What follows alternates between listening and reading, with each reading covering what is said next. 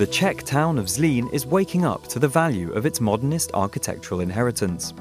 The former shoe factory buildings and brick built workers' homes that were created by the industrialist Thomas Baťa at the beginning of the 20th century are once again proving to be an invaluable boon to the city.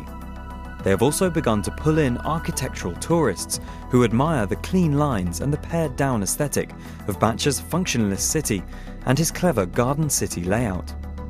Once a sleepy market town, between the wars Zlín was transformed into an industrial powerhouse, churning out millions of pairs of shoes from fast moving production lines.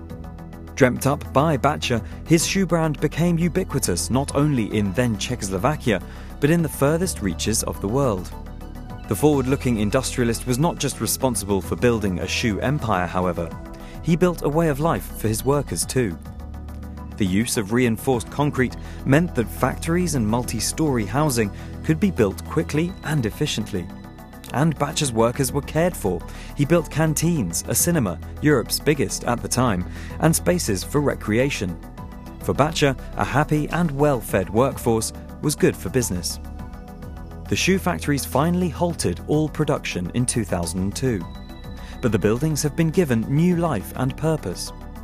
The recent reincarnation of the factory complex has seen buildings 14 and 15 transformed into a smart library and regional museum celebrating Baťa's legacy. While Building 21 was sensitively refurbished in 2004 and now houses Zlín's regional government. Young companies are moving into cheap office space here, and life is returning to the area. Young families and students are also moving into the former workers' homes and taking advantage of their spacious gardens.